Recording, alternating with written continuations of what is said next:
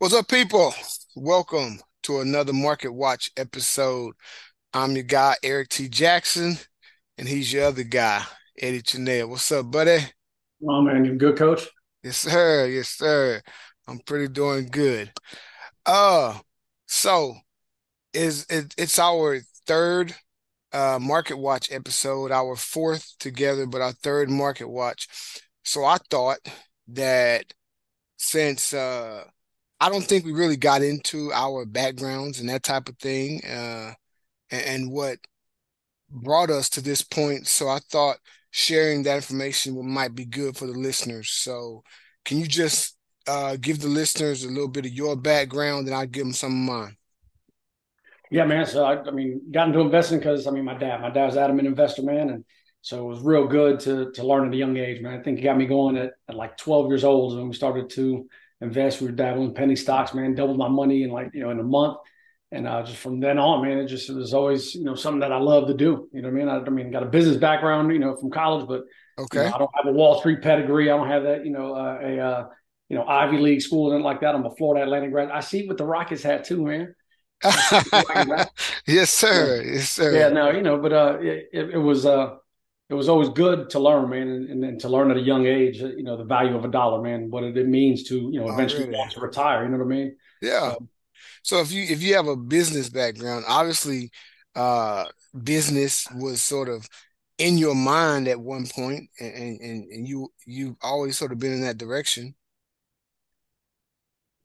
So you know, I've always talked about, you know, man, you know, I don't work for anybody, be my own boss, you know what I mean? Yeah, yeah, yeah. And it just took, you know what I mean? I guess, you know, a little push, you know what I mean, after wanting to get out of coaching and everything to be able to do that, man. So yeah, with a business background, you know, with a business degree, it was it was always something, you know, everything operates as a business anyway.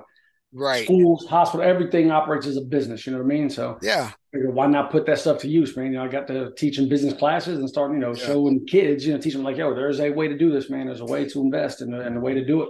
Like, man, I'm doing this like now, you know, I need to be doing it for myself, you know. So we've always been adamant on, on, investing, man, and putting money away. You know, the the rainy day fund and all that stuff. And and like yep. I said, man, just you know, having that business background is great, but try to you know tell everybody that's out there, man, that watches, guys, you don't need a business background to to be able to do this stuff, man, to be able to right. invest. Yes, that's definitely true. But I'm I want to say that I think that business is necessary for just a regular kid or student growing up. I'm not sure all high schools, mostly high schools, they don't teach like business or, or investing or that side of it. But I think that all kids need to grow up with a business background or, finance background or something, man. Even if they aren't going to get into it, I just think it'll help them in their their daily lives so much, you know. Uh, yeah, that's for sure, man. You know, you, you get a lot of people that that you know, because you know whether it's because their parents don't know or their parents you know are afraid to do it, so you know they don't put into those kids. But I wish, man, and I, I, I truly, truly wish that schools would make, you know, how they used to have PE mandatory and all that stuff, man. Yep. Making some form of personal financial literacy a requirement to graduate. Needs to be a requirement to graduate, bro. Yeah, man. Absolutely. Accounts, savings accounts, how to pay your bills, what you know, debt, credit, man, insurance, mm-hmm. you know, investing, savings, how to apply for a mortgage. You know what I mean? How to yeah. fill out job applications. You yep. know what I mean? Yep. And telling these kids, man, I used to give them a major grade saying, hey, man, we're going to fill out job applications and here goes some of the deals. You don't fill out in pencil, you know, blue or black ink, gonna be filling out in red and green, all that stuff. You know what I mean? Absolutely. You know, and things like that that kids don't know. Man, how to, you know, write a check, which I know that's kind of obsolete now, but how to write a letter in, a, an envelope and how to fill it out, you know, things that, they, that these kids, you know, don't right. know. And right. you know, things that are going to help them in life. I mean, realistically, yeah. you won't pay bills the rest of your life. I promise you. The rest. Even if you don't have to pay bills, you're gonna have to deal with money in some way, shape, or form. So you better learn how to do it. I mean, responsibly. So whenever you start working, you're paying the IRS. So you're paying somebody as soon as you start working. So if you can work at 15, you need to be required to know how to pay bills and know at least a little financial literacy at 15. Sure. You know For what I'm sure. saying? So uh, my background it may be uh, similar, maybe a little different. I uh, I grew up like an artsy guy, man. I was a songwriter. Mm. Uh, you know, I wrote wrote books. You know, that's the type of dude I grew up as. You know, uh, so business wasn't at the forefront of my mind finance, investing, none of that was at the forefront growing up. In college, I I was a communications major, a double major in kinesiology. Uh, so I had to live a little, you know. Uh, yeah. And once I started to live, I real, you know, I started developing certain principles, reading certain books, and you know that business mind sort of started to develop in me. You know, uh, so when I went back to grad school, like eight years after I got my undergrad, uh, what in the world? Oh, bad man. That's all good. Random videos playing, man. go ahead, man. Go ahead. Yeah. So uh, eight years, eight years later, I went to grad school. I said, uh, you, you can get a, a graduate degree in anything. I chose an MBA, a Master of Business Administration, just so I could uh, cover things that I hadn't been taught when I grew up.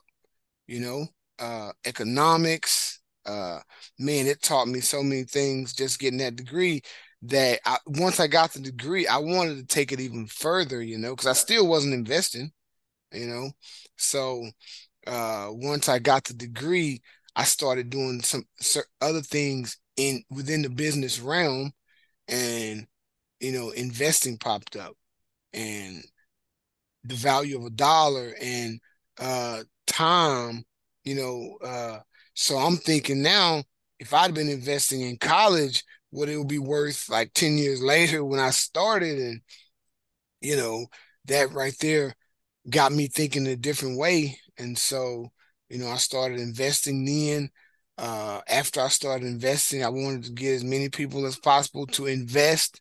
So uh, we started doing that. Uh, I started talking to different people.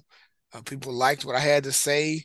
So I, you know, I jumped on YouTube, said, let me start doing a few videos.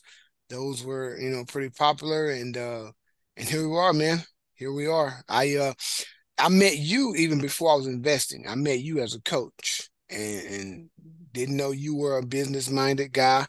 And I don't know if you knew that I was a business minded guy, but not at all, man. I'm, I'm just finding out you had an MBA, so that's my next one. Man. So I got one, got my master's in education administration. Thinking, you know, okay, yeah, a principal or something, or you know, you know, going to absolutely become an athletic director, uh, you know, assistant athletic director. And now, you know, I mean, I'm, I'm ready to go back to school, man. I want to yeah. get that MBA. I do. I, I, mean, I really do. And I want to go to class and I want to sit in class. I want to do it online like I did my, my master's. Absolutely. I want to sit in class, man, and put that, you know, pencil to that paper, man, and, and get there to work. Go. There you go. It's a lot of time investment, but I, I you know, if that's something you want to do to improve on what you're already doing, man, I would recommend it oh, wholeheartedly. You know, uh, can't hurt. Education can't hurt. You know what I mean? At all. Like you learn can, to, you know, learn, learn. I mean, lifelong learner. I consider myself a lifelong learner, man. I love. I was just telling my students the other day, yeah. excuse me, that I love to learn something new. Yeah. Like, and it could just be random things, man. Like, just, just look. We were talking about billboards in my advertising class, and I found out that in 1949, Alaska banned you are not allowed to have a billboard in Alaska. Really? yeah, just you know, I mean, I was like, man, you know, they didn't want to take away from the from the scenery. You know what I mean? Yeah, yeah, it's beautiful um, up there. Yeah. But again, and the crazy thing is, like, again, that's, I mean, just random example, but man, I just right. I, I love to learn, man. I Absolutely. love to learn. and it can't do anything but help you in life. Absolutely, man. Uh, so if anybody's watching this, uh, you're always going to learn. You're going to be learning new stuff or missing opportunities to learn new stuff all the time. So you might as well take those opportunities and learn all you can and whatever it is you want to learn because they'll be there for you, man. It'll help you out. For sure. Uh, so let's uh, jump into uh, FTX, man.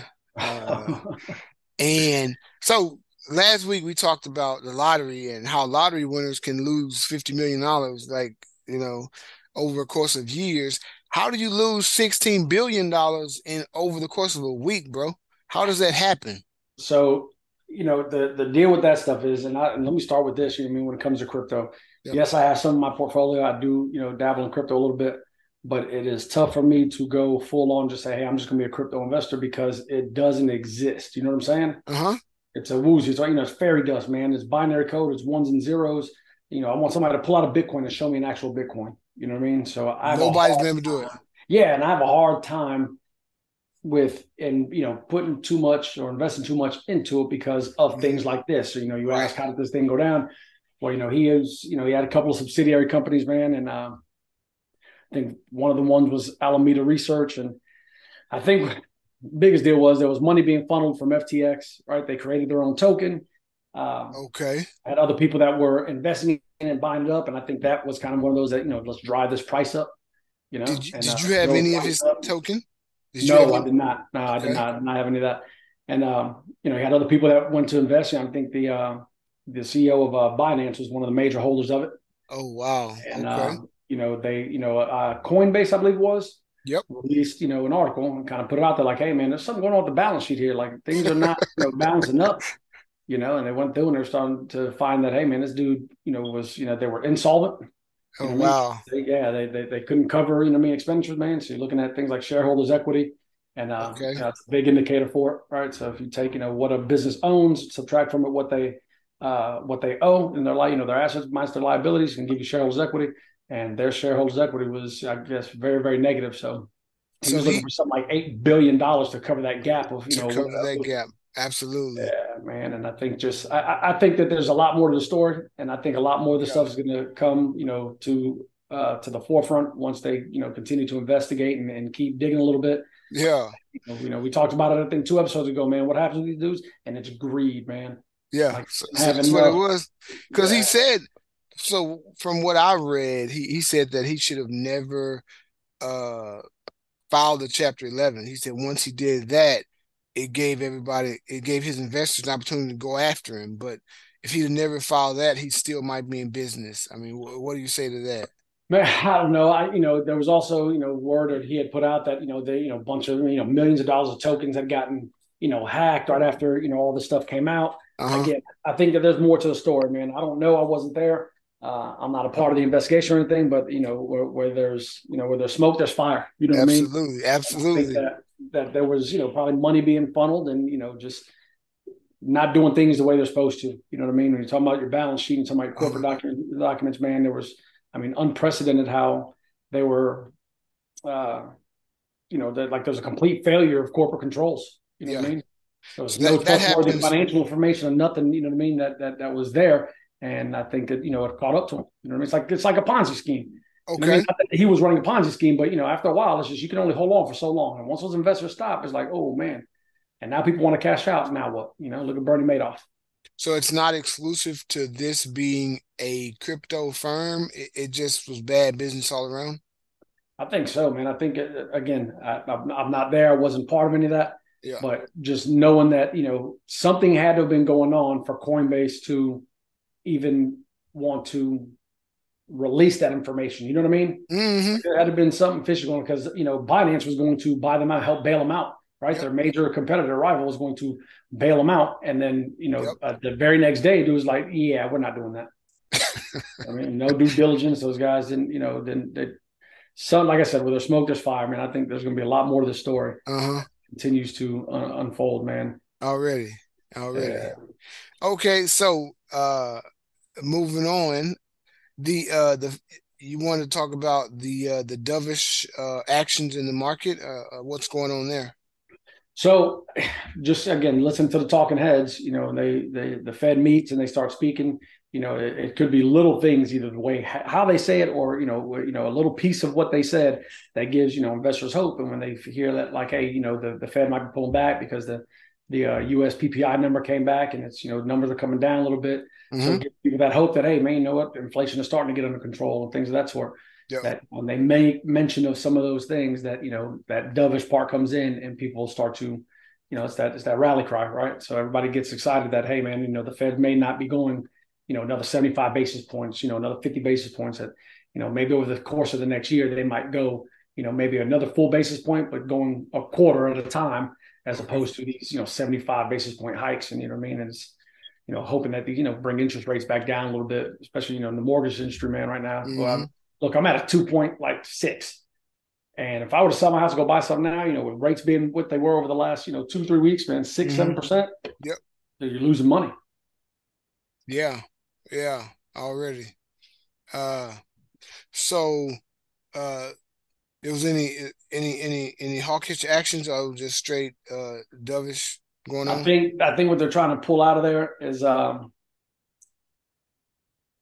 is that there's hope that this is going to, you know, that they do have a plan that it is starting to what what they're doing is starting to have the effects that they want. Okay. But that does not mean that they're done, you know, hiking rates. Okay. Uh, you know, even with some of that, you know, dovish policy, you know, assumption that they have, that there's still going to be more rate hikes. You know what I mean? So people need to prepare for that.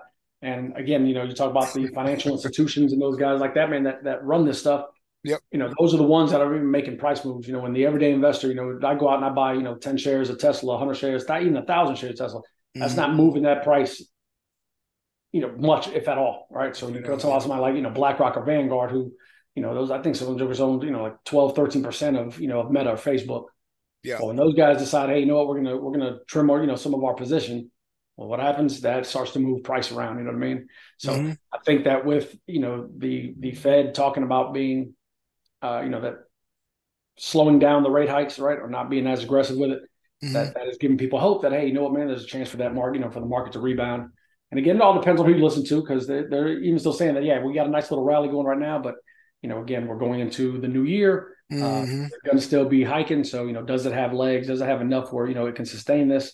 And, uh, you know, a lot of people on there, yes, while they are optimistic, some of them are still anticipating that there's still going to be, you know, I mean, there's still more to drop from where it's at now. For sure. For sure. Okay. Good deal, man. Uh, now asset classes for, uh, portfolios. Uh, what are we, uh, talking about there?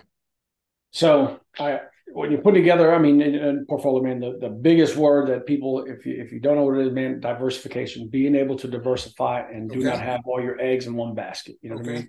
Yep. So that's like saying, you know, look, I got a million dollars and I'm betting it all on horse number seven.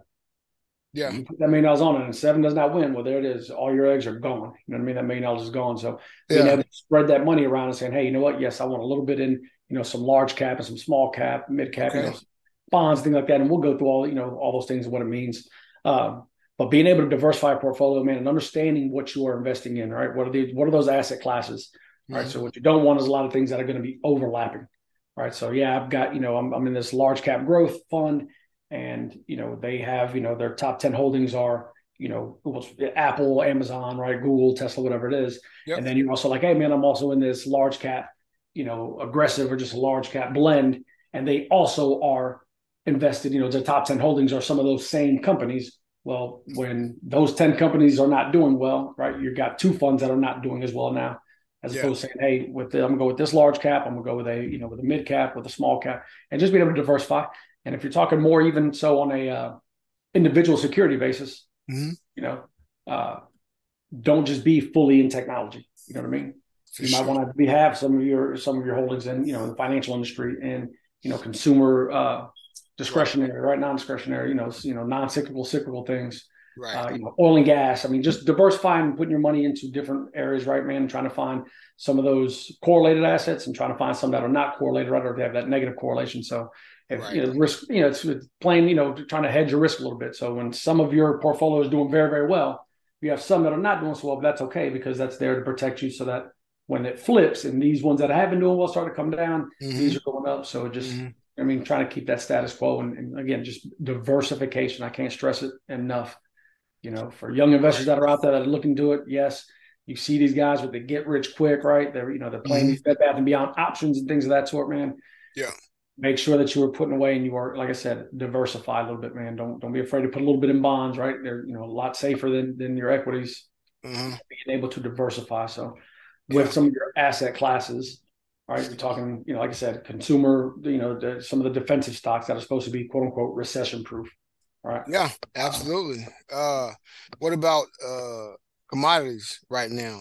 I know uh, gold and silver is generally when the stock market is down, gold and silver is up, and vice versa. Uh, what do you think about those two right now as far as I mean, I hadn't looked here. I'll pull something up real quick and I'll tell you right now.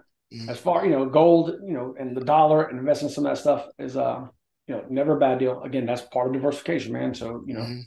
uh, going back and just looking here from the beginning of the year, 2022, what was gold? This is the SPDR Gold Trust I'm looking at here. we'll say January the fourth, it was at give or take, you know, one hundred and sixty nine dollars. So it's down on the year overall, and it started to rally back and everything. But again, having some of that stuff, man, your gold, your silver, yeah. right? Uh, looking at some of the commodities, right? A lot of people, you know, orange juice, things of that mm-hmm. sort. That you know, again, that can help hedge some of the deals that you know. If you invest in technology this year, semiconductors, all that, man, you've you've taken a beating this year. Yes, so having some of those things that have been able to rally and been able to you know withstand you know some of the issues that we've got going on the market. Yeah, it's never a bad deal. Yeah. Okay. Uh, and so I I I talked to you know quite a, quite a few people. Uh, so did we talk about uh this investing in actual brick and mortar real estate as opposed to uh, REITs uh, on stock market? Uh, so, I mean, investing in real estate, that's another way, yeah, to diversify portfolio, right? So I've got, you know, a rental property or something like that, or something that, you know, it's a, you know, a second home that you Airbnb out. There's absolutely nothing wrong with that. Finding some REITs that that are good because a lot of those are, you know, are good, uh, like a better way to put it, good dividend payers, right? Mm-hmm. So you mm-hmm. get those, those, payouts with them. So again, another way to diversify. So you got some of your, your cash equivalents, right? You got equities, which are, you know, going to be your stocks uh, fixed income, right? So everybody doesn't know that I'm about, you know, investing in bonds there. Uh, sure. But it's it's it's always a good deal to again, and you can invest in some ETFs that are real, you know, real estate ETFs. You know what I mean? Because there's a lot of people like you know myself. Do I have right now what it takes to be able to go and purchase a, an investment property and all that? I I don't want to have to deal with that. I don't want to. I don't want to be a landlord, right? So I can hmm. get those same, you know, kind of returns, all this stuff by investing in some of these REITs. You know what I mean? Yeah. So you know, just a way to again I can't stress it enough, man. Being able to diversify and understanding what you're invested in as far as, you know, asset classes, right? So your equities, right? Your stocks, your bonds, right? Any kind of cash or marketable securities, commodities, right? Mm-hmm. Uh, things that are, you know, you want things that are liquid, right? So that God forbid you, you know, something happens, you know, you have access to that cash. Yeah. Um, you know, and being able to understand that, all right, now that I know, okay, I want to get invested in some equities, right? So I'm looking into some mutual funds or some ETFs and then being able to break it down from there also, right? So you've got your large cap, small cap, mid cap, right? Uh, you know, those are going to be things that track different indexes. Yeah. Uh, and you know, things that are going to be as far as when you're talking about a large cap, small cap, mid cap, uh, they're talking about market capitalization. All right. So if you take however many shares that a company has outstanding, multiply it by the price, and that'll tell you, hey, are they a small cap, right? So they have certain numbers that you know, I guess thresholds, you know, just, I mean, no different than, you know, when they, when they do classifications in, in high school sports, right? 5A, 6A, mm-hmm. they do that same deal. Yeah. Uh, so with large cap stocks, you're looking at, I, I, I'm going to lie to you and give you a number. I'm going to pull it up right now. Let's see here.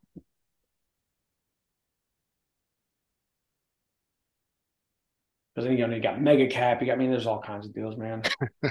Large cap. So here we go. Company capitalization so more than ten billion dollars. Okay.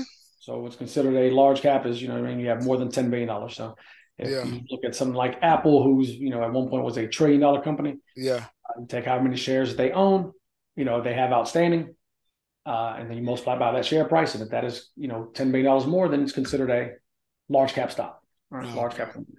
Okay. So uh, large, mid, and small. So yeah, so your mid will be between something like two billion and, and ten billion, right? Mm-hmm. So it's crazy to think that you're talking about a mid cap company, right? But you're worth between two and ten billion billion would it be now? Yeah, two and ten billion dollars, right? Yeah. So, yeah. yeah, and then your small cap is going to be anything from three hundred, I believe, three hundred million to about two billion dollars. So again, these just you know some of your smaller companies, and and uh, actually, I, I believe the Russell 2000, which is going to track your small cap stuff, is has been one of the better performing this year as far as uh you know when you compare some of the averages uh yeah. excuse me compare the indexes uh, one of the ones that has been you know a lot of people pulled out of some of this you know large cap stuff and got into more mid and small cap. So yeah. yeah way to diversify man. It's not all about the apples and the googles and the tesla excuse me. So let me ask, let me ask you I know absolutely absolutely. A lot, a lot of the the bigger stocks are pandemic busters, but they're also like uh, a lot more money, eh, you know, per share. It just depends on how much you want to spend, you know, how much your investment budget is that you want to put out there. Um, so S and P 500, 500 of the, the biggest companies. the, The, those would be large cap, and, and something like uh, Russell's 2000 would be like medium cap to small cap, or yeah, small cap. Yeah. So if you look at like I'm looking at right now, man, looking at the chart, and it, it's saying that from the from about the year 2000, right? So over the last 22 years, that the mm-hmm. Russell, the total return on the Russell 2000 has been about 422 percent, where the S&P 500 has been 360 percent. I mean, so it's not just all about the, you know, giant companies that are, you know, yeah. and again, some of those giant companies are very good. I mean, they're solid companies to invest in, right? I, I mean, Apple is a solid company to be invested in. Yeah. Apple falls into what they call the mega cap companies, right? So more than two hundred billion dollars. So anything is, you know, worth more than two hundred billion, right? It's a large cap, ten billion to two hundred billion. Mega cap would be the two hundred billion dollars more. So, do uh, companies that are on the Russells 2000 do they aspire to be on in the uh, S&P 500? I mean, is that uh, sure? I mean, I, I would think that you know there's some companies that you know obviously they want to continue to grow, right? Well, how do they you know end up getting listed on those deals? Well, you got to you know fit the number requirement. Uh-huh. So you're a 300 million dollar company, and uh-huh. over the uh-huh. next five years, you end up getting into you know your, your company's now worth you know four billion. Well, now you consider yeah. a mid cap company, right? Yeah, so, yeah, something like that. Because I remember when uh, the S and P 500 was listing Tesla, and Tesla had to have a certain uh, amount of growth for like four consecutive uh, cycles and that type of thing. Uh, but I didn't, I didn't, I wasn't paying attention to see if they were actually on the the Russell 2000 at that point, and they were moving up to S and P 500. I, I was just, uh, just an investor investing in them, you know. But yeah, that was a question that I had. I mean, that that that sounds that sounds likely for most of those companies. But yeah, I follow the, the Russell 2000 uh, quite quite often because you can get some some good value from a lot of those companies. And so, sure. yeah, I've definitely uh, looked at it. So, man, uh, I wanted to. I know we have been teasing this for a couple of weeks, but I wanted to get a couple of uh, your your book ideas. I have a couple of books. I wanted to get a couple from you. Uh, we're not making any money off of reviewing these books or anything, but I I, I like them. The ones yeah, yeah, doesn't mean I don't like them any less, right? I ain't paying yeah. us any money. But now I'll tell you, that, you know, when we do promote these books, if you guys do want to shoot us a little uh, referral for increasing sales, you know what I mean, in your books, but no, there's nothing more than, than being able to, you know, I mean, give people back, you know, give back to the people and let them know that man, there's easy reads out there you can learn from. You know what I mean? And you yes, know, sir. we not get paid. There's nobody sponsoring us. We're not promoting this, that, and the other for you know what I mean for any personal gain. I mean, the, the only personal gain we get is knowing that you know we're helping you know others out that that could use the help. Absolutely. So, I, so I'm gonna let you do one. I'll do one. You do one. I'll do one. So Perfect. You can Perfect. do your first one, brother. All right. Well, if we have any overlaps, we'll go through and talk about some others, man. But Van Tharp uh, has a book called Super Trader right? And it's, uh, it's one of those that talks about yeah, making uh, consistent profits. called Super Trader, making consistent profits in good and bad markets.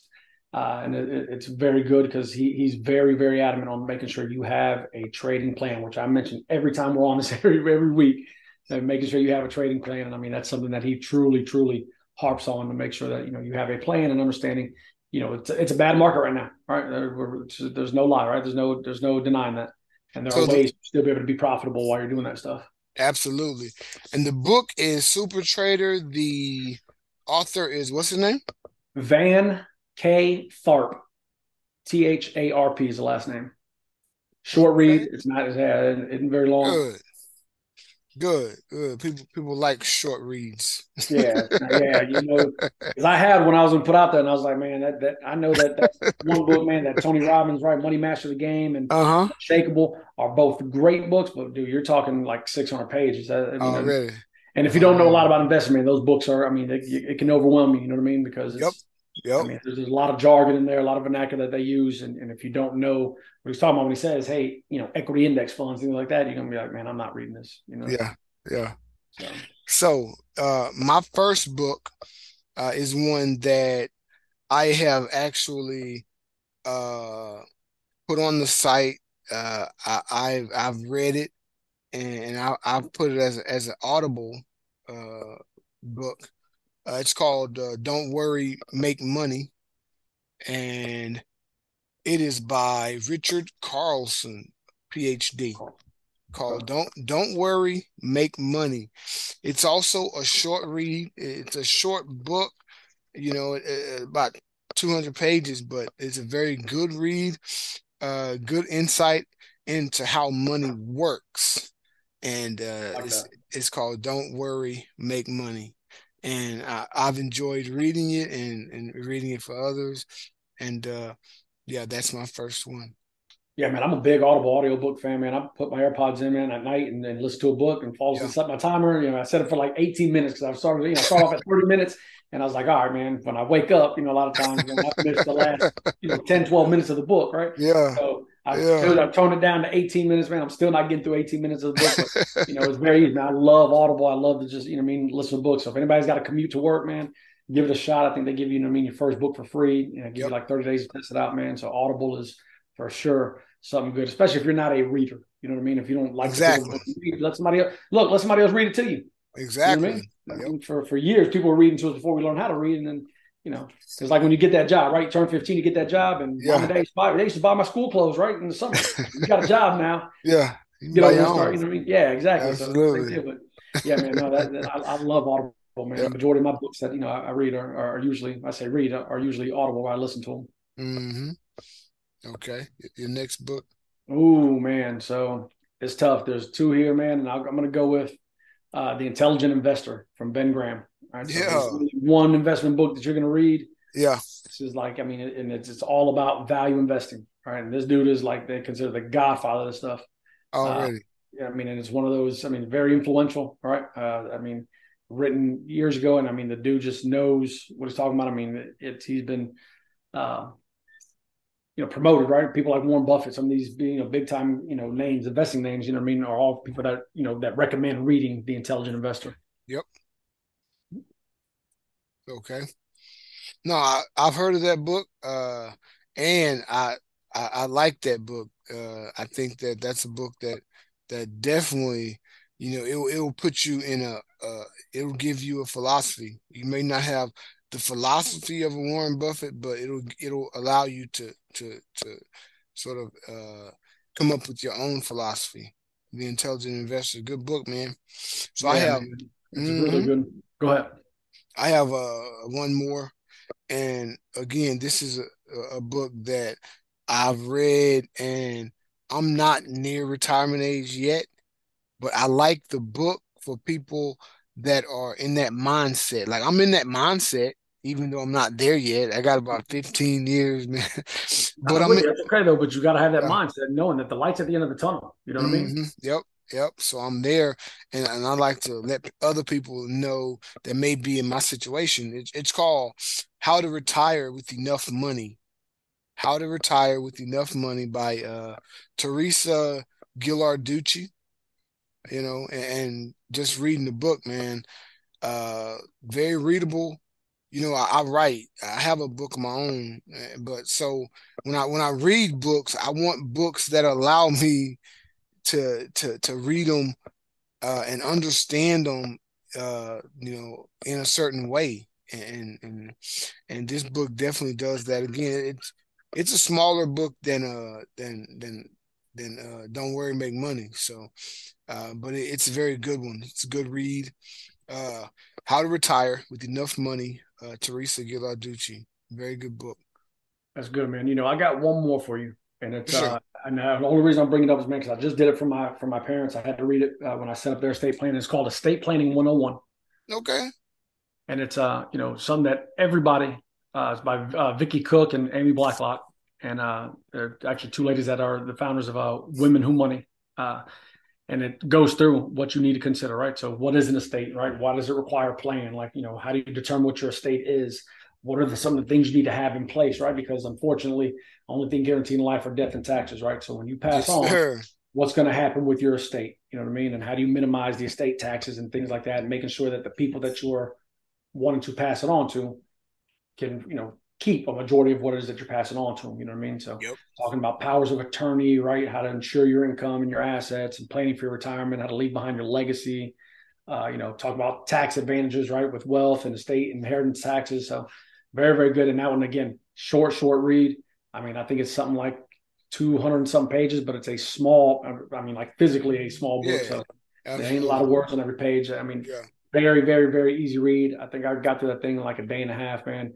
And uh, yeah, no, but it's, it's very good, man. So people just understand for all our viewers out there that you need to start thinking about, and it's never too soon to think about your your estate plan. You know, absolutely. About, you know, early in your career, it may not be as uh, as important, still important, may not be as important, but as you progress, right, start hitting your 40s and you start getting to that point where you're started, you know, in, in your your highest earning years, and making sure that you know, God forbid something happens, we're going to do right. Yeah. How's your insurance working? Right? Do you have a you do you have a will, last will testament? Do you want to set up a trust?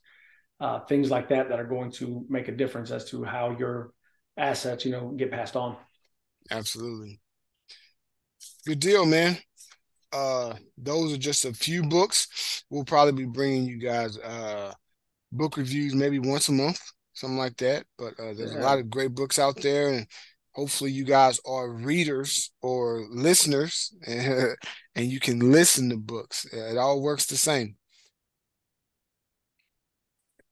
Yeah, all right, big dog. So uh we're gonna uh we, we did this uh, uh once before, maybe two weeks ago, man. We're gonna we're gonna do it again. Let's let's look at uh some charts uh of some stocks, man. See how they look. Uh how about we we check out uh first of all, let's check out the, the airline stocks, man. You know, what what is uh uh I like Southwest. Like yeah, but look, I already have that pulled up on my screen, man. It's funny you say that, man. Love, yeah. Yeah. Ticker symbol LUV. LUV, yeah, love. Absolutely. Yeah, for sure. One of the only uh airlines, if not the only airline that has been profitable. Okay. All right. Yeah. Talk to us. So, uh, man, if you, if you go to a uh, screenshot, it won't let me uh, share it. All right. So again, I am multiple participants. All right, go ahead. There we go. All right. There it is. Can you see it? Yes. Yes. Right, there we go. So yeah, man. Uh, Southwest Airlines actually in the in, in the in the book called uh, "Beat the Street." right? Gary Ramsey talks about, you know, Southwest Airlines being one of the good ones, man. Something that people can kind of learn to do, man, when you learn a little bit about balance sheets and, you know, some of the financial statements you can go through and you can read. And he gives some very, very good pointers on, you know, when you're looking to invest in a company, some things to look for. Uh, but Southwest Airlines, I mean, it, you know, the, this downward trajectory that, you know, we've seen is, is not uncommon for almost anything in the market these days. Yep. You know, for the year, you know, it's on that heavy downtrend like everything else. Uh, but if you look right here. I'll increase the size here so everybody can see this. It's starting like it wants to make a rally, right? So it looked like it was going to push, and now, oh, man, it's got a chance, got a chance, right? And it reached a peak, right? Never hit the uh, support resistance flip right here. Uh-huh. Hit it, right? Didn't like it, was rejected, came back down, took a you know a, a drop, and this is crazy because they even you know earnings, right? So you look at their earnings, they they exceeded what you know market expectations were yeah. And there, and there, was still a drop, right? So I mean, it gap down. If you can see this gap down here, uh, it right here? So on earnings day,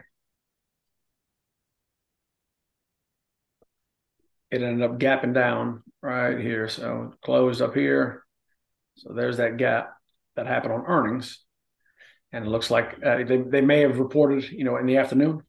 Yeah. So looks like right gap down. People are worried like, oh man, airlines and travel and inflation and everything else going on.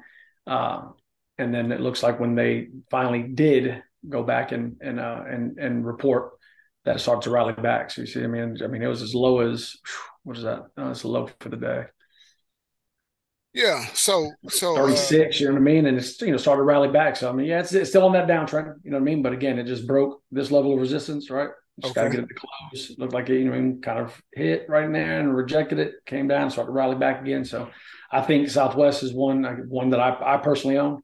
Yeah, uh, I, I, like it. You know, I mean, I, I, like their business model. I like that they, you know, they are still able to keep their fares fairly cheap. They don't charge for bags, which is always a plus. You know what I mean when you're traveling, especially These traveling days. with a family, right? Yeah. You know, so if you can't put it in the carry on, man, at least you know everybody gets two check bags, and that I mean that's huge, especially when you talk about you know companies like Spirit and the other ones that are charging you thirty five bucks per bag, or you know the first bag's free and the next bag's thirty five dollars. Okay. But anyway, I like their business model, man. Absolutely, I do too. Uh, uh, I used to have some Amer- some uh, Southwest. I don't have any now, but I used to definitely. Uh, so looking at the chart, man, uh, I don't want to get too technical for people right now, but so the red is and, the red and the green they're, they're, called candlesticks, but the red is bad and the green is good. Is, is that that's how it is? Yeah. So the, the more green you see, uh, the the better it is. But yeah, the, the red is is means there's you know it's going down in price. Okay. And the green is you mean it's going up in price. So what I'll do is I'll show everybody here. Let me see. Let me make this uh the body. Just make the green, green, and the red. Red, just so everybody can see. Yeah. a little easier for people to see that uh what we're talking about here. All right. So yeah. Candlestick charts. Um brief, brief, brief here, right? So yep. you'll have basically where the stock opens. So we'll take this most recent candle here, right? So it's red. Mm-hmm. So what happens is right up here is where it opened at at the top of this red candle. All right, that was the opening price. So uh, what it opened that day, thirty eight twenty seven is where it opened. Okay. And throughout the day, you know, I mean, it went up, right? So you see the little wick up here. Yep. You see the wick, and you see the wick at the bottom. So it's gone up, and right, and it came down, and you know, throughout the day, obviously, it's going to do that stuff. Uh, but based on where it opened at thirty eight dollars and twenty seven cents, and at the closing bell where it ended, which was at thirty eight dollars and eleven cents. So that's why it's red. It opened up here, and price closed down here. So price closes lower than what it opened at. Well, then and be red. Get a right, get a red candlestick. That opposite. If you go the day before, here I'll use this bigger candle right here. All right, so the uh, this is on November third. It oh price opened right down here, so about thirty five ninety six. All right, and then again throughout the day it goes down, it goes up. So it got as low as you know thirty five forty nine, got as high as thirty seven twenty two. So it opened up right here, and it ended up working its way up that way. So it was a green candle, good, you know, green again, green's always good. Mm-hmm. That, you know, rise in price like that.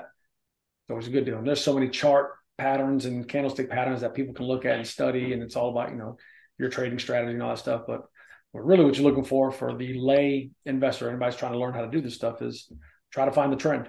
You know, the people say don't trade against the trend. Well, right now, technically it's in a, you know, in a heavy downtrend since I mean, uh, October of last year, so going back almost uh, 13 months, you know, yep. on this downtrend, downtrend, downtrend. Yeah.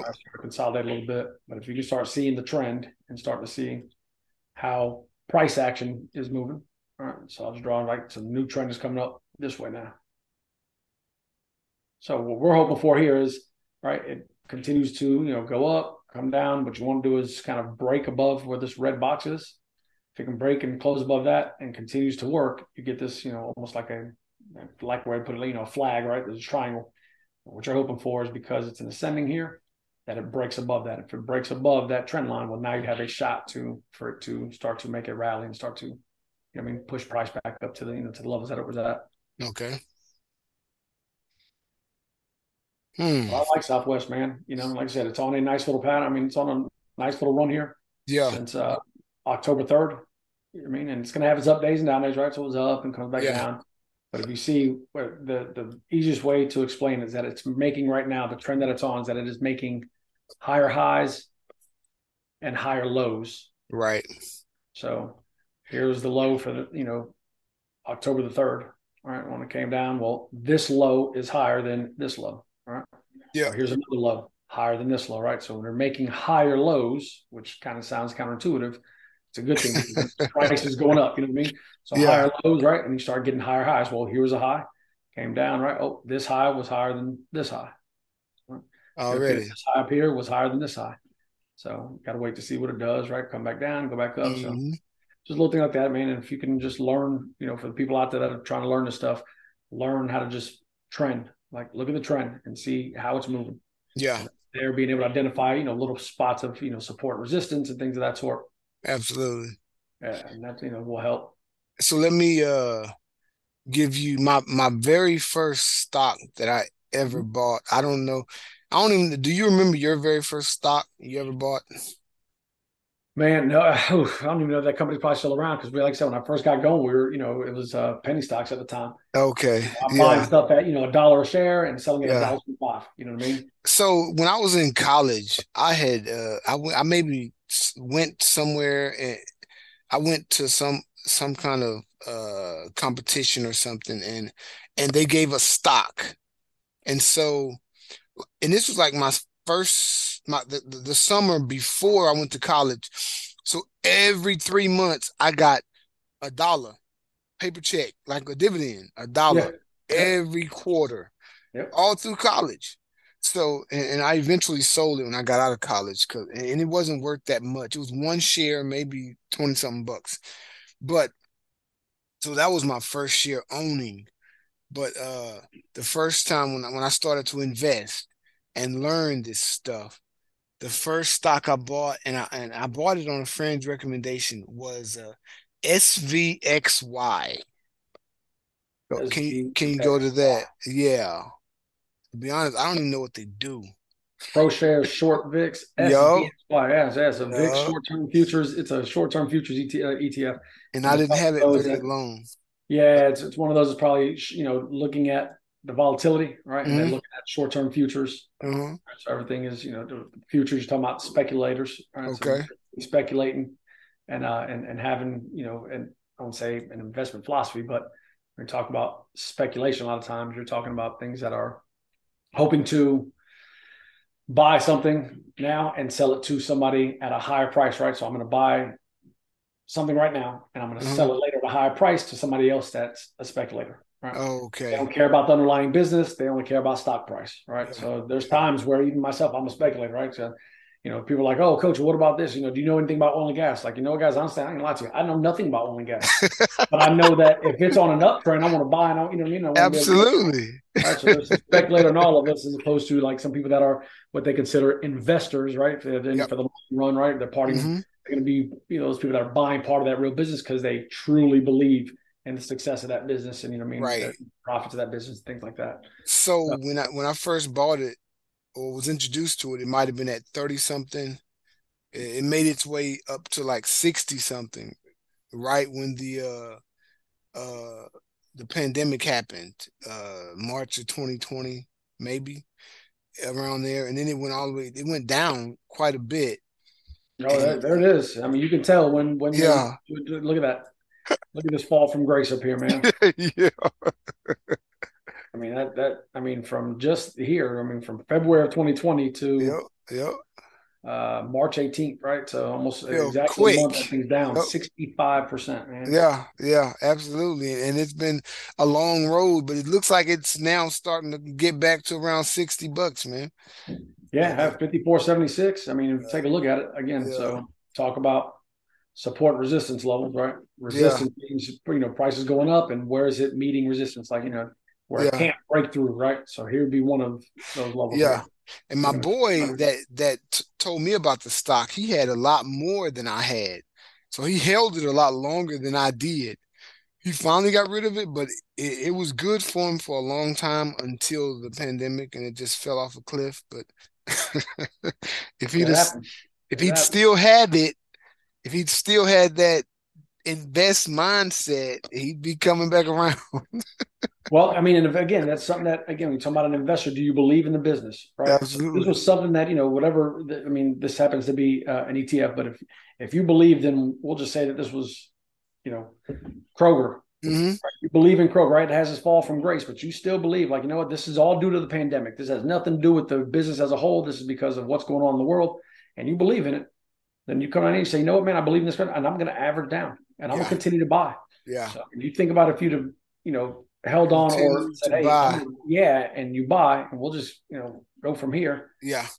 And we'll give it. I mean, what is that from March 9th? Yeah, so March of 2020 to November of 2021, you'd have made back. on, I mean, that's 154 percent gain. Wow.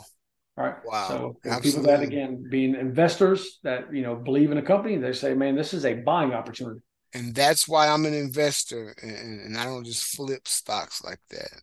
Yeah, man. So there's things that you know that that if if you believe in it, and I'm I'm a wholehearted believer in that, man. If you believe in the company, keep keep putting money to it. You know what I mean? Now, yeah, it's uh, you know, one of those where you know you're you're truly madly deeply in love with this company, but the financials are telling you, hey man, financials aren't very good. You know, yeah, you understand where that's at. I mean, I I understand you get you believe in the company and you love the company, you love their products and everything, but you know, numbers don't lie. Well, I guess yeah. that, that's a lie because Sam Free uh, Bankman Fried, uh, just lied to everybody about you know the numbers and everything. But right. Know, but when you look at you know a company's balance sheet and you're looking at you know their profits and you know looking at you know their income statements and things of that mm-hmm. sort, yep. you can tell if a company is profitable, right? Abs- absolutely. you know what you know are they having to seek financing all the time, or yeah, you know, are they able to grow organically? Yeah. Uh, so all that stuff makes a big difference.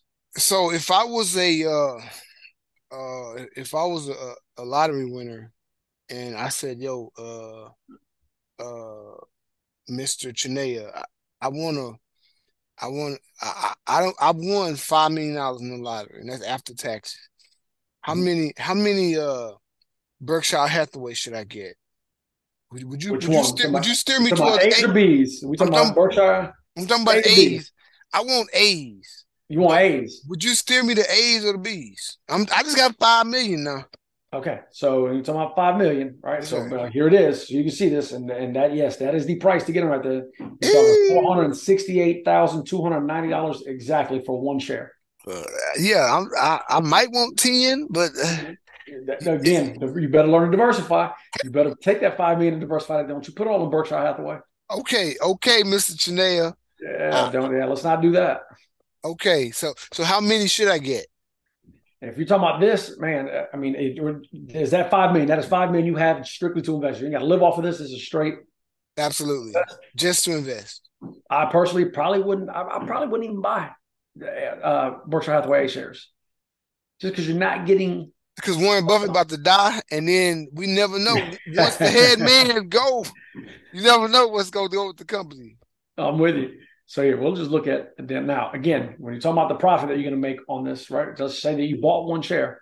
Yeah. So here on the Thursday, uh, the 10th, it opened at 448,490 mm-hmm. and it hit a high of 458, 384. So, so that's that's what about, that's a 10 grand. I made 10 G's in a day.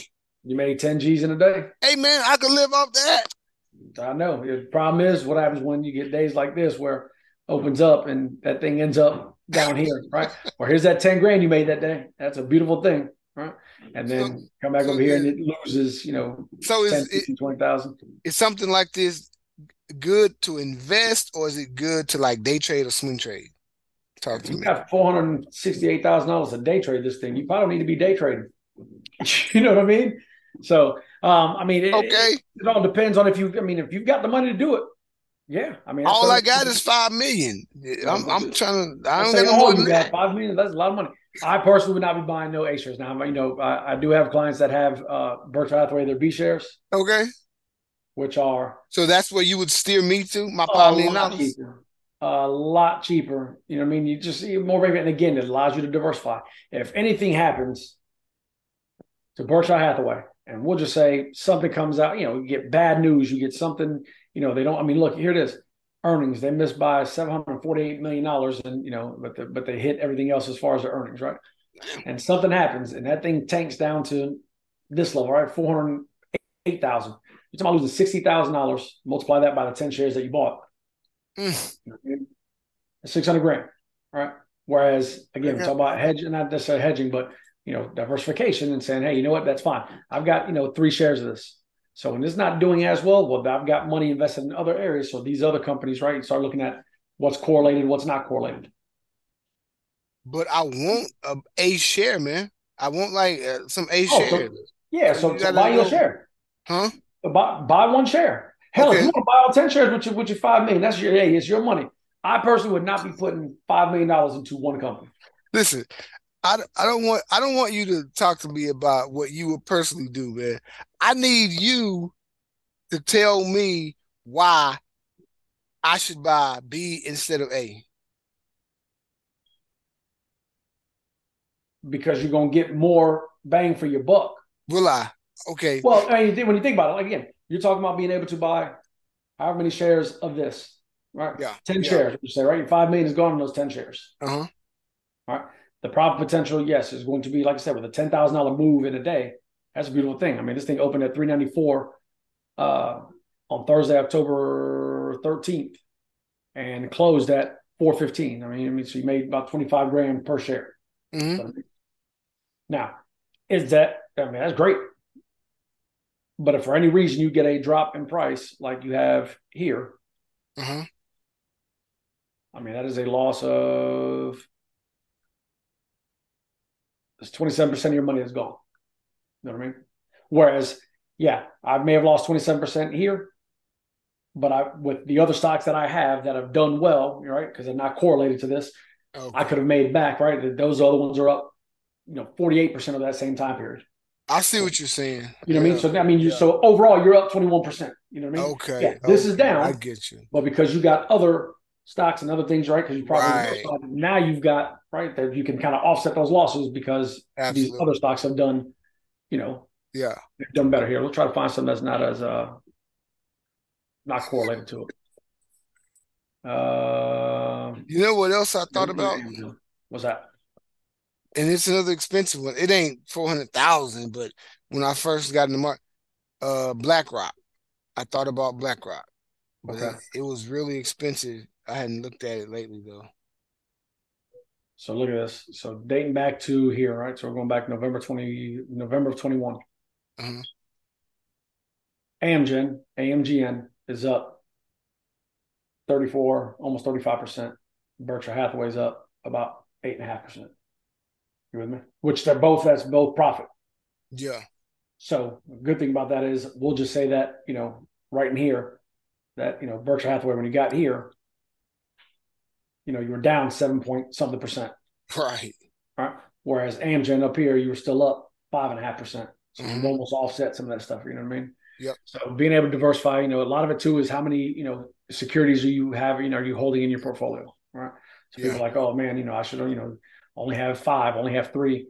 Uh, you know, I know I don't know the magic number. I know that just from my research and just from, you know, just learning, right, education wise, mm-hmm. that, you know, between 20 and 30, right? 25 and 30 different individual securities. Mm-hmm. You know, I mean, to make up a solid portfolio where, again, you got things that are correlated, things that are not correlated. This way, when the, you know, when when the crap hits the fan like it's going on now, you got a way to offset some of your losses. Let's see, here it is, correlation. Let me pull this one up. All right, so there you go. And this is just, I mean, a bunch of just random stocks here.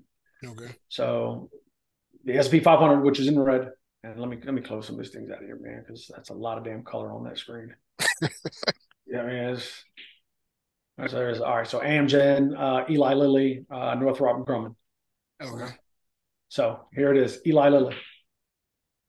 When some of these are down, or you know, like Amgen's up seventy two percent. Wow.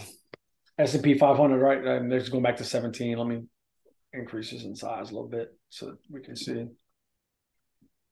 So you look, all right, S&P 500 right down, yeah, starting to rally. Cool. Well, here it is here. As the S&P 500 is coming down, you've got Northrop Grumman that is on the rise, right? So they're not, there's not a high correlation there. Right. So Northrop Grumman is rising while the S&P 500 is falling. You know what I mean? So somebody's like invested in, you know, let's say the the S&P 500 right, an ETF while the S&P 500 isn't doing well, there are still individual stocks out there, right? So mm-hmm. half your portfolio, would just say half, half your money, your five million, you put two and a half million into the S&P 500, and you put two and a half million dollars into Northrop Grumman, you'd be able to see that, hey, while yes, this is coming down, you know what I mean? It's been the yeah. S&P 500 has been doing great. Northrop Grumman has been able to make, you know, yeah, thirty-seven percent. Yeah, this is awesome, man. I, I like the way you can show me the the charts and explain it to me because I I can see it and I'm like okay I, I believe that because I can see it. There we go. That's easier.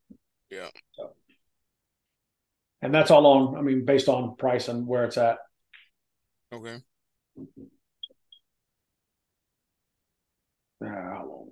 There we go. Back to where we're at. So, from 2022, right, beginning of the year, Mm-hmm.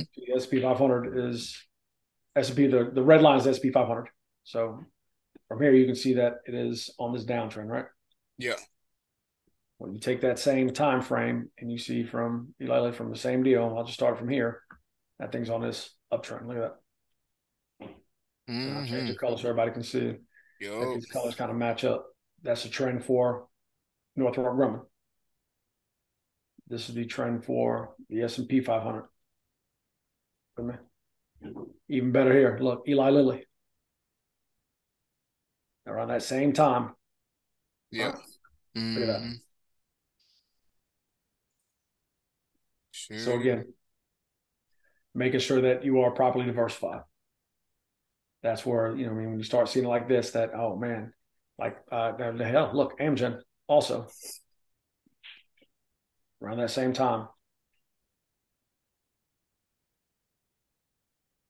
Mm-hmm. S&P 500 is coming down. Some of these stocks are on the rise. You know what I mean? Yeah. yep. Like I said, properly diversify, man. Diversification is key, and then making sure you spread it, you know, around. I, am not telling anybody to go out there and buy Amgen and Eli Lilly because, again, both you're talking, you know, in the in the medical industry, right? So right. diversifying, right, man. I got some, yes, and some, you know, uh, healthcare. I've yeah. got some in, you know, defensive stocks. I've got some that are, you know, growth. Some that are, you know, uh, consumer discretionary. Right. Yeah. So taking some of that money that people make, right? How much discretionary income do you have, and investing you know, in some of those stocks, the Nikes and things like that. That you know, mm-hmm. do we need Nike? No, I need shoes for my feet. I don't need Nike. You know what I mean? Right. So, and then understanding what's going on in the market and in, in, in, the country. I mean, they, they were just talking the other day, and I was uh, actually speaking to my father about it, man. Things like Walmart, the dollar store, right? Dollar Tree, Dollar General, those things. Yep. Why? When things are getting, you know, inflated and prices are going up and everything, well, people still want to be able to shop. Well, what do I got to do? I got to be able to find somewhere where I can get it for a little bit cheaper, right? So, you know, uh, companies like Dollar Tree, Dollar General here. I pull Walmart. So Walmart on a nice uptrend. Yeah. I mean, slow and steady wins the race. Mm-hmm. Right, tortoise in the hare. But let me say, go there. Why? Because people, hey man, you know what? I, I love shopping at Target. You know, Target prices I can't afford, so I'm gonna go to Walmart. I'm gonna go buy at Walmart.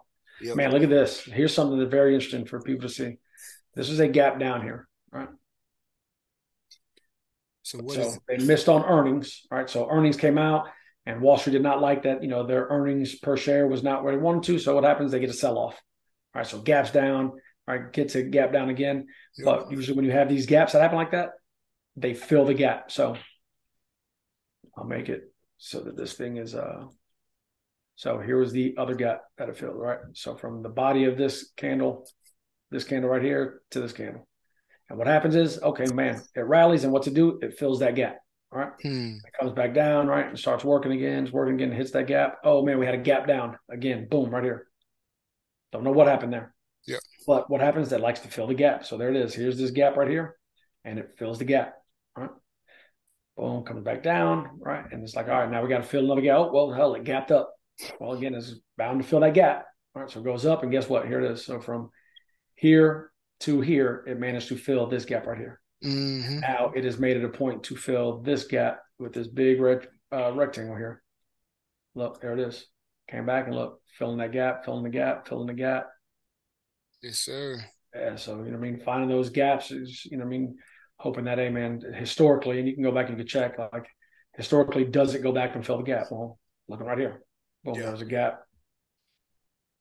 Absolutely. Right here. It, I mean, gapped up. Well, does it stay true to form? It gapped up. Well, it's got to fill this gap somehow, right? And this, I mean, it gapped up. So you're looking for that gap down. Well, there it is. Boom, it just filled the gap. And these three, four, five candlesticks right here fill the gap. And then another gap. Pretty funny, man. We only done it for you know maybe you know not even a full year's or a year's time here. All right, boom, there's the gap down. Uh-huh. It starts to rally. Here it is. Here it is. So we need to fill this this red rectangle, we need to fill it back up. Well, sure enough, there it goes, there it goes, boom, almost there. And it is now fully filled. All right. So that gap is now hmm. price has exceeded that gap. You know what I mean? Yeah. Yeah. So well, Walmart, you know, people want to be able to get things for a little bit cheaper, right? Can't always afford to go buy. Yeah. You know, things, you know, I mean, that, that we want to buy. So we got to find them for a cheaper price. So understand what's going on in the country, right? Things like the dollar store, Dollar Tree, Walmart, some of these retail buyers that people can find deals. Yeah. And Walmart's Uh, Walmart's been okay. I mean, you're talking here. Look, from the beginning of the year, Walmart, right? Oh, inflation, inflation, inflation, inflation, inflation, inflation, and look, Walmart, man, hits a high of $160. They miss on earnings, right? Big banks, big financial institutions start to sell off, sell off, sell off. And then what happens? Here comes roaring back. Roaring back. Yeah. Get this stuff here, man. So there are things out there, man, that you can uh you can buy. Here's another one. And buy you know in the sporting goods and all stuff, Academy. Academy's oh yeah, yeah. yeah man, Academy's done well. Yeah. I uh I still go to academy for stuff, man. Uh, I feel like I'm at academy with my knucklehead son. I'm there all the time. Football season, I'm there two, three times a season buying yeah. pieces and yeah cleats because he grows out of them. You know what I mean? In a matter of months. Yeah, man. So, but academy, I mean, has done well since you know May of uh, of this year up until now. I mean, it's been a, seen an increase in. Let's see. I'll check percentage wise. I'll go to where it closed at on Friday. So, man, look at that. May wow. of this year. Look at that. May of this year till uh, up until Friday at the closing bell, it's up almost ninety percent. Wow, wow. Yeah. Yeah, so, there are companies out there, man. Even in bear markets, there are companies out there you can invest in. You can find some value and some deals. Yeah, yeah. That's what's up, man. Uh appreciate you showing us these charts, man. Uh it makes it makes it a lot easier to commit to something when you can see it in a chart uh, doing exactly what you say it's going to do. Or, yeah, well, I mean, again, and I'm know I don't have a crystal ball where I know exactly where price is going to go. There's plenty of algorithms and things like that out there, man. Right. You know, I'm, I'm, I do not necessarily make recommendations on. I don't at all. I don't make recommendations on individual stocks. um, I will go. Well, and the only reason I say that is, you know, man, I want anybody to go through and say, "Oh man, well, I watched this deal and you told me to buy this." Well, I'm not telling anybody to buy it. I'm just showing you what the chart is showing us. Absolutely. Make your own. You know, I mean, you do your own due, due and, diligence and and make but, you know the best uh, choice you can for yourself and your in, in your investment style. And I'm telling the people, I mean, they can see what we can see. You know? Yeah, you know what I mean. So, yeah. and I'm anybody thinking like, "Oh, man's got someone to buy," it. and then you know, like I said, "No, man, Academy's you know ninety percent since May." Yeah, you know, falls out the sky because something happens. That's self-explanatory, right? Well, and that's the problem. You know that we not to say problem, but that's one of the issues that we run into. You know, being a, uh, an investment advisor is, you know, making sure that people understand if I'm, I'm, giving you some kind of a recommendation and you take it, that, you know, people get mm-hmm. upset about that stuff. So Mm-hmm. I can give you recommendations as to what stocks and you know, what looks good and what has done, you know, fairly well over, you know, so many right. months, or years, or whatever. But right, right, and I've had, be able to do your own diligence, man. And you know, I've had people absolutely that they're like, well, I, I see you're winning. I want to invest in what you're investing in. I'm like, that's fine, but you don't necessarily have my temperament. Like when the stuff is down, are you gonna be chill, chill like I'm chill? You know, I mean, that's a big part of it. Like if you're you can't just invest it with somebody else investing and just think that it's going to be all good. You yeah, know? you can't just go in and and, and you know, just, like, you know, they call it when you're, you know, tailing somebody like, hey man, you know, uh, I'm putting, you know, I'm bet hundred dollars on the Lakers tonight. Well, you know what? If you want to put on that's on you. You know, I mean, you can tell me that's fine, but if yeah. I lose, don't blame me. I mean, I exactly. You know what I mean? I'm making yeah. if I make any of those deals, man. But those deals, I'm not I'm not betting the rent money on, on if the Lakers win. You might be. You know what I'm saying? Yeah, exactly. I'm smart enough. I know. I know what my risk level is and what my tolerance level is. Absolutely. These deals. Yeah. Uh, but one of the deals I tell people is that you know you have passive investing, you have active investing. Right. right. Most people, right, that don't have the time to sit there and do all the research and look through financial statements, and all that stuff. You know, yeah. you want to be considered what they say is, you know, a, a passive investor. Right. Mm-hmm. You don't have a very aggressive investing investing style is one of those buy. You're trying to limit the amount of buys and sells you have. Yep. Whereas you have somebody that's uh, has the mindset, has the skills, right? You know, the dedication, right. do all the research and everything. It's more mm-hmm. an active investor, right? right. Enterprising investors.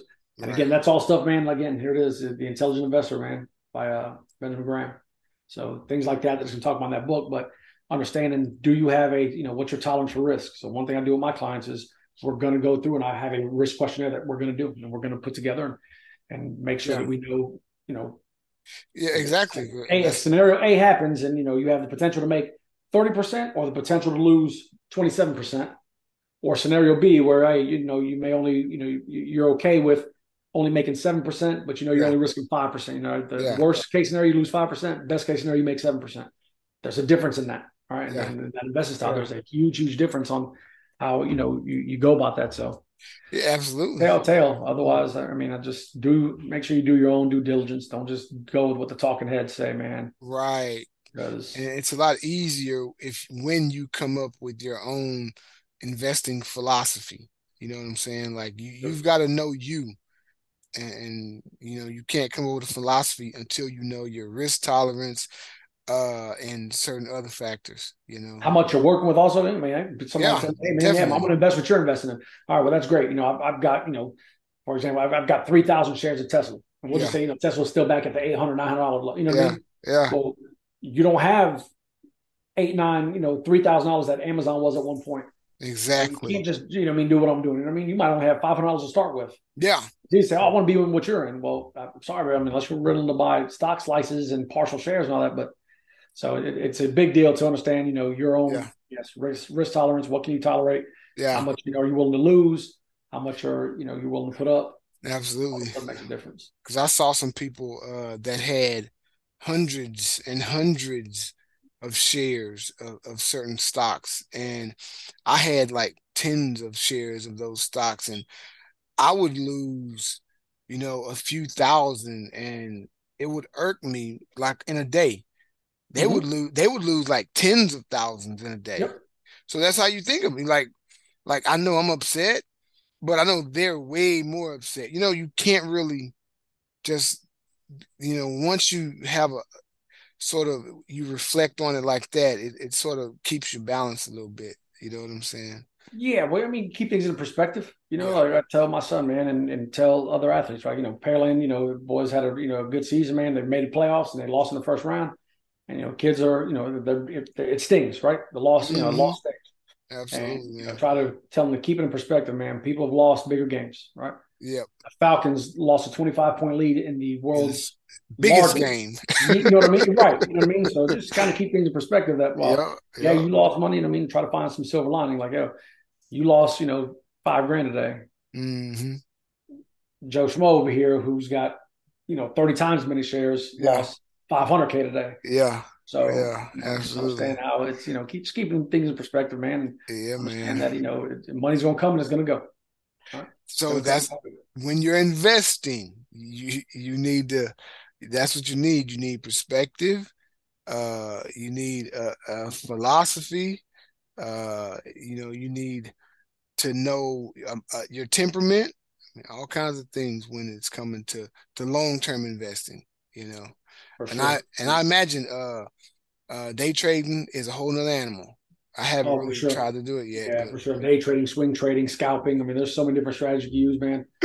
yeah. is, ideally is yeah. And, uh, and I know we're out of time here, but just make sure that when you when you go into this, that when you've done your homework, you know that, that that's huge, and yeah. make sure that you have you know you, you have some kind of financial job. What are your objectives? What are your goals?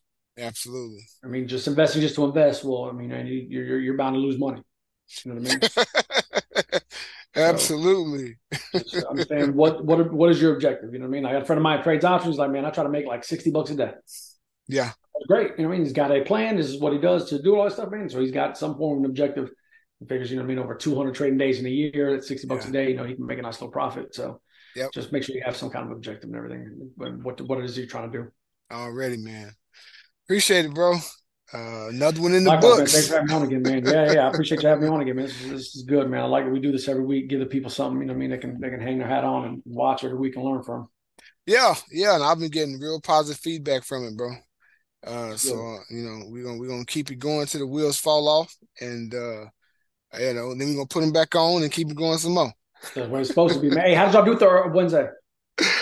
Uh, basketball game. Oh, we uh Again, who you talking about? We we played like three games last week. No, you said Wednesday you had a game. I remember you said you had a game Wednesday. That's why we had. We played. We played Katy. Yeah. Okay, uh, Katy was tough.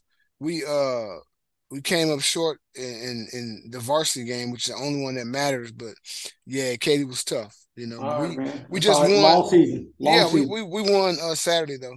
So, good. Yeah, good, that's what's up. And good, man. I appreciate you having me on, dog. I appreciate you having me, man. Yes, sir. And we'll we'll do it again this week. That'll work, man. I'll talk to you then. All right, buddy. All right, brother. Take care, man. All right.